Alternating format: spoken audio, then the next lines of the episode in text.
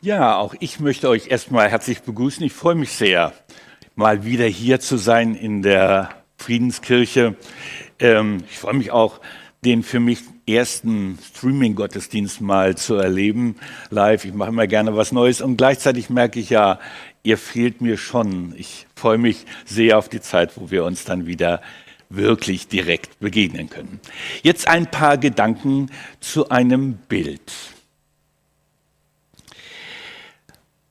Stell dir vor, du kommst in eine fremde Stadt, musst da, sollst da vielleicht ähm, zum Bahnhof gehen. Und am Eingang der Stadt findest du diesen Wegweiser.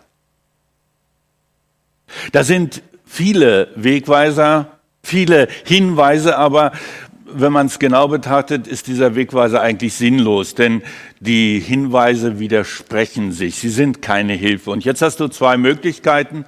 Entweder du kehrst einfach um und sagst, den Bahnhof finde ich so sowieso nicht, oder du fährst weiter nach Gefühl und hoffst, dass du vielleicht unterwegs jemanden findest, der dir hilft. Wisst ihr, ich glaube, so geht es uns oft mit all den Hilfen für das Leben im Alltag, die wir bekommen. Das fängt schon bei Kleinigkeiten an. Was weiß ich, ich will mir eine Unterhose kaufen.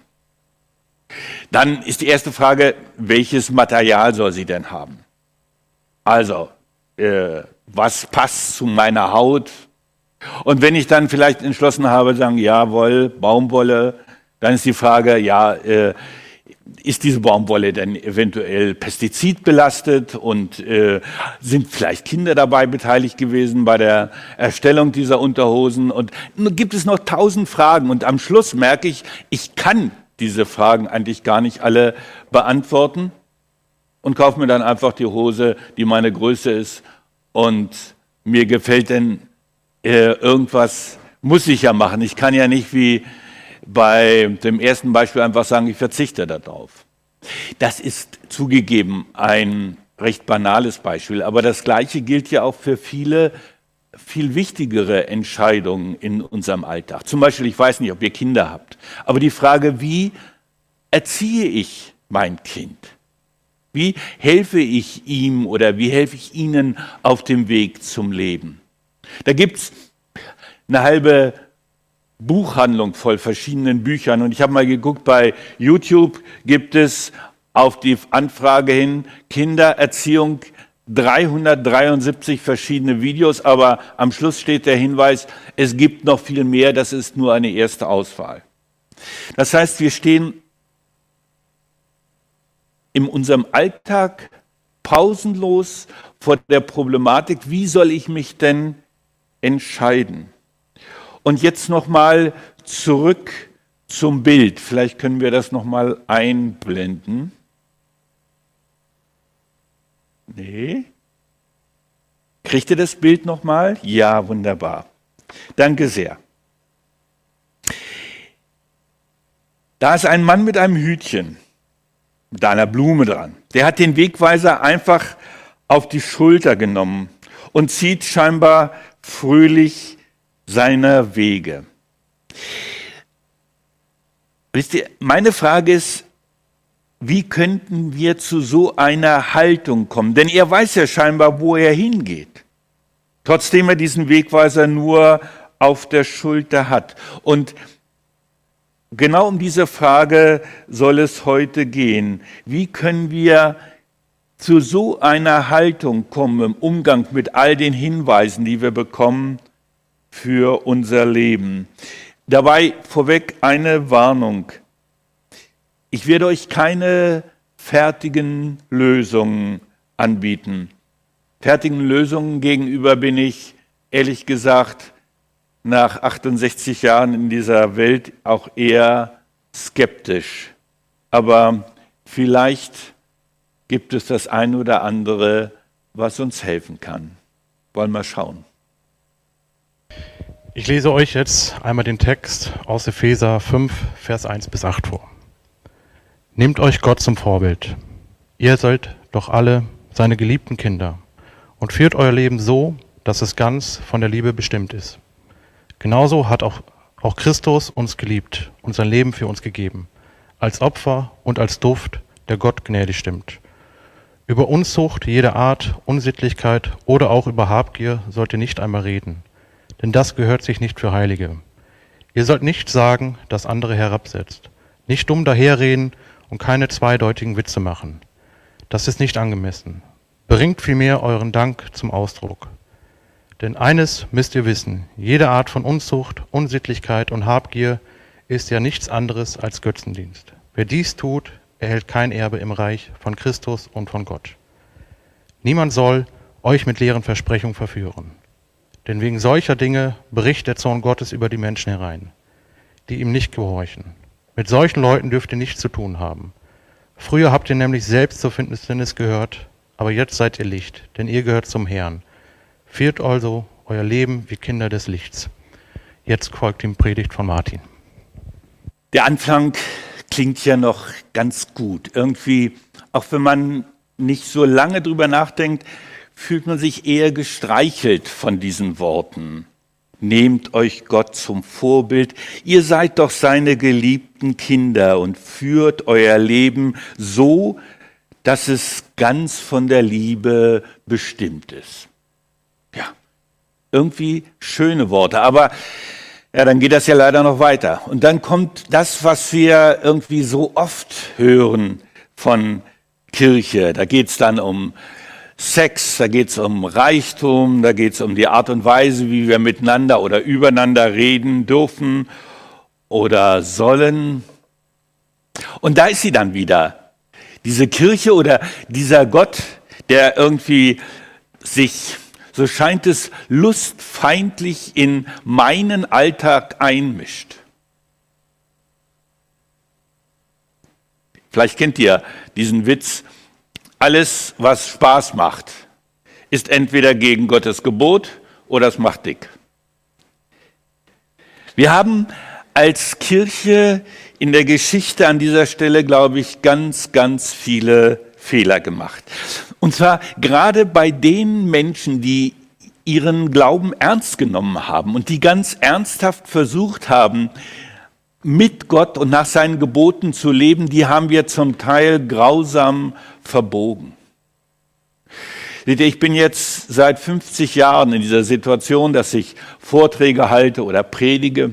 Und äh, wir Pastoren haben oft die Marotte, dass wir unsere äh, Mitschriften aufheben. Und ich habe auch noch so ein paar Konzepte aus den Anfangsjahren. Und wenn ich die heute lese, dann schreibt, treibt das, was ich da zum Teil gesagt habe, mir die Schamröte ins Gesicht. Zum, zum Beispiel zum Thema Homosexualität. Da wusste ich natürlich ganz genau, dass das nicht geht, dass das gegen Gottes Gebot ist. Ja, ich hatte noch nie mit meinem Leben mit einem Homosexuellen gesprochen, geschweige denn mit einem Christen, der versucht, ganz ernsthaft und ganz treu Gott gegenüber seine Homosexualität zu leben. Aber ich wusste natürlich, dass das nicht geht und dass es verboten ist. Und spätestens, wenn wir die scheinbar nicht enden wollenden Berichte über Missbrauch in der katholischen Kirche hören, zeigen sie uns in, wie ich finde, meterhohen Lettern, wie gut gemeinte Regeln zu Furchtbarem führen können. Oder, um bei dem Thema Sexualität zu bleiben, wenn ich denke an An manches, was ich erlebt habe, gerade auch mit jungen Menschen, die sehr ernsthaft gesagt haben, ich will Christ sein.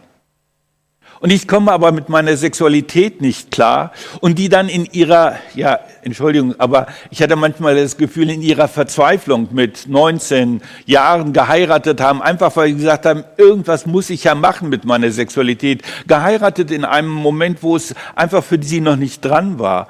Dann denke ich, ja, was haben wir eigentlich da alles gemacht?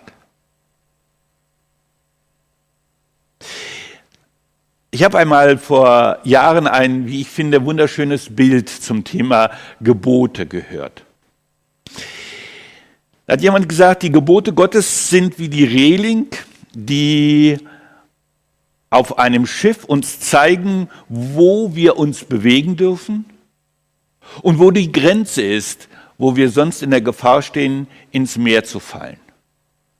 Das sind die Gebote Gottes.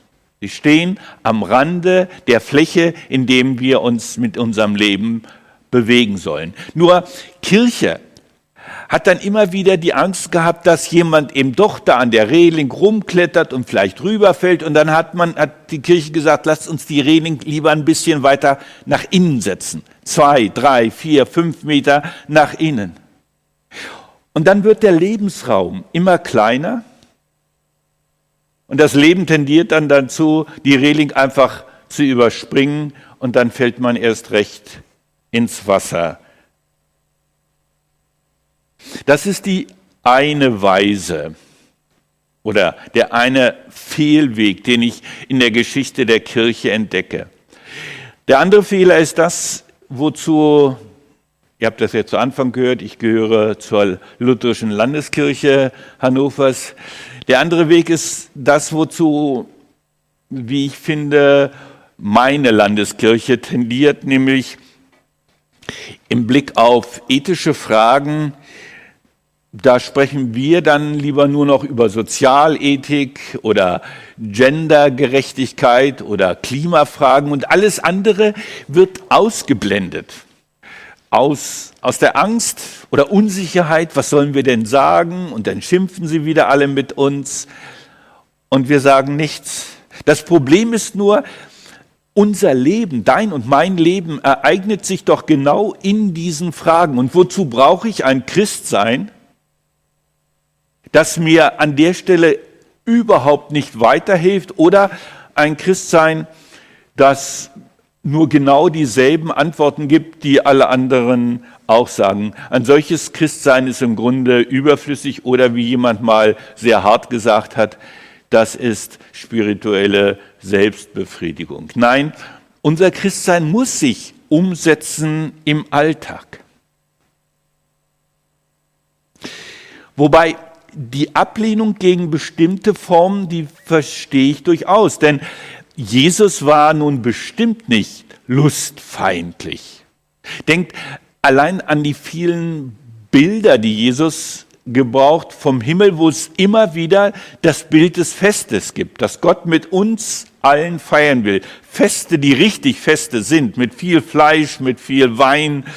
Und es ist nicht zufällig, dass die Leute zur Zeit Jesu, die ihn nicht so mochten, ihn als Fresser und Weinsäufer bezeichnet haben. Nein, Jesus war nicht lustfeindlich. Das hat unsere Kirche aus unserem Glauben gemacht und tut es in anderer Weise leider manchmal bis heute. Nein, nicht Lustfeindlichkeit, aber auf der anderen Seite, ihr merkt, ich switche immer so hin und her. Auf der anderen Seite merke ich, ich brauche doch Regeln. Ich bin ja nur schon so einige Jahrzehnte mit mir unterwegs und eines habe ich von mir selber gelernt. Ich bin unheimlich geschickt, mir selbst zu begründen, warum ich das, was ich gerne möchte, auch tun darf. An der Stelle ist mein Einfallsreichtum unglaublich groß. Ich habe zum Beispiel jahrzehntelang ziemlich heftig geraucht, wohl wissend, dass das meinem Körper nicht gut tut. Aber ich hätte euch sehr genau erklären können, warum gerade ich das trotzdem darf. Und ein extremes Beispiel. Immer wieder liest man von Menschen, die kleine Kinder missbraucht haben, dass sie mit ganz großem Augenaufschlag beteuern, dass sie die Kinder doch geliebt haben und dass die Kinder sie eigentlich auch geliebt haben. Und das Schlimme ist, sie glauben das auch. Das ist unsere große Gefahr, dass wenn wir keine Regeln haben, wir uns selber gegenüber Regeln geben, die uns alles erlauben, wozu wir Lust haben. haben.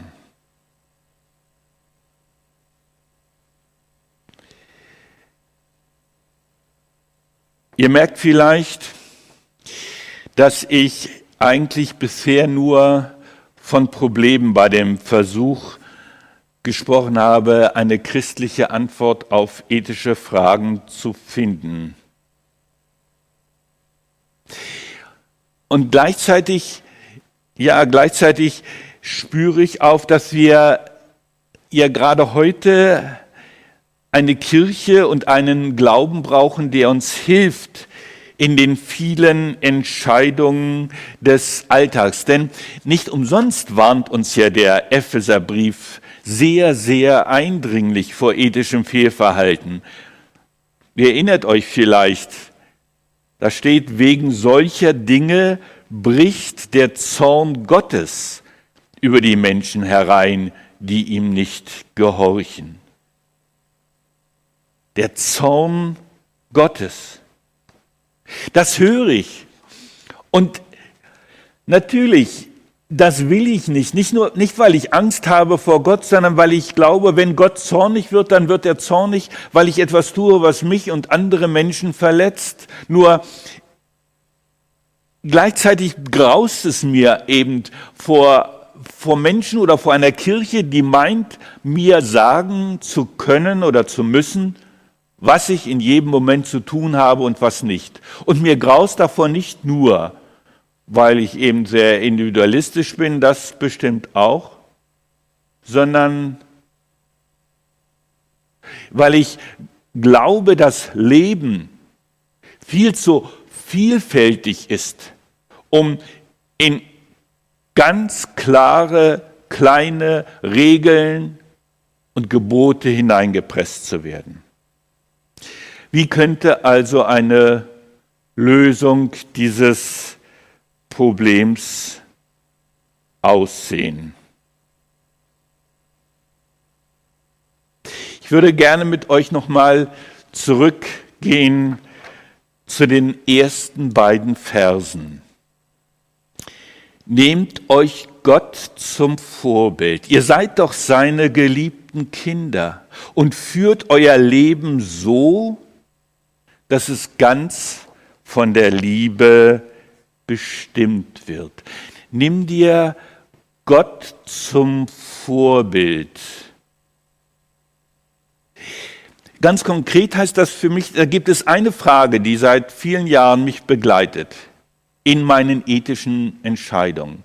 Und diese Frage ist ganz schlicht und einfach: Jesus, was würdest du in dieser Situation tun? Oder was könnte ich mit dir zusammen in diesem Moment machen? Und ich merke, dass wenn ich diese Frage ernst nehme, sie wirklich hineinnehme in mein Leben, dass ich dann bei ganz vielen Dingen weiß, was ich zu tun und was ich zu lassen habe. Zum Beispiel in dem Moment, wo ich Streit habe mit meiner Frau. Wenn ich dann das zulasse bei mir, mich zu fragen, was würde ich denn jetzt machen? Wie würde ich mit meiner Frau umgehen? Wenn Jesus an meiner Seite stehen würde, dann spüre ich, dass ganz bestimmte Dinge sich von selbst verbieten oder gebieten. Ich würde jetzt gerne noch mal kurz zurückkommen zu dem Bild, das ich euch am Anfang gezeigt habe. Seht ihr, genau so verstehe ich diesen lächelnden Mann auf unserem Bild. Er lächelt, weil er scheinbar weiß, wo er lang gehen soll. Er hat die ganzen Vorschläge, die die Welt um ihn herum macht, nicht einfach weggelassen. Nein, er nimmt sie mit. Aber er weiß auch, wie er mit diesen Vorschlägen umgehen kann, weil er weiß, wem er nachfolgt. Soweit dieses Bild. Vielleicht habt ihr jetzt das Gefühl, ja, lieber Pastor Wolter, das war aber ein langer Anlauf für einen kurzen Sprung am Schluss. Aber ganz ehrlich, ich hatte euch vorher gewarnt, mehr und etwas anderes kann ich mit gutem Gewissen nichts sagen. Denn das ist das, was ich für mich gelernt habe im Umgang mit unserem Gott. Vielleicht nur noch dazu ein kurzes Zusatz. Es gibt einen Satz, der mich seit ein paar Wochen begleitet. Steht nicht in der Bibel, stammt von einem irischen Autor und Nobelpreisträger Samuel Beckett, aber diesen Satz kann ich mir im Mund Jesu sehr gut vorstellen. Er lautet auf Englisch: Ever tried, ever failed, no matter. Try again, fail again, fail better. Oder frei übersetzt: Immer wieder habe ich es versucht und immer wieder bin ich gescheitert. Das ist nicht schlimm. Versuch es wieder, scheitere wieder, scheitere besser. Zu diesem Weg legt Jesus uns ein. Und ihm möchte ich voll Vertrauen folgen. Amen.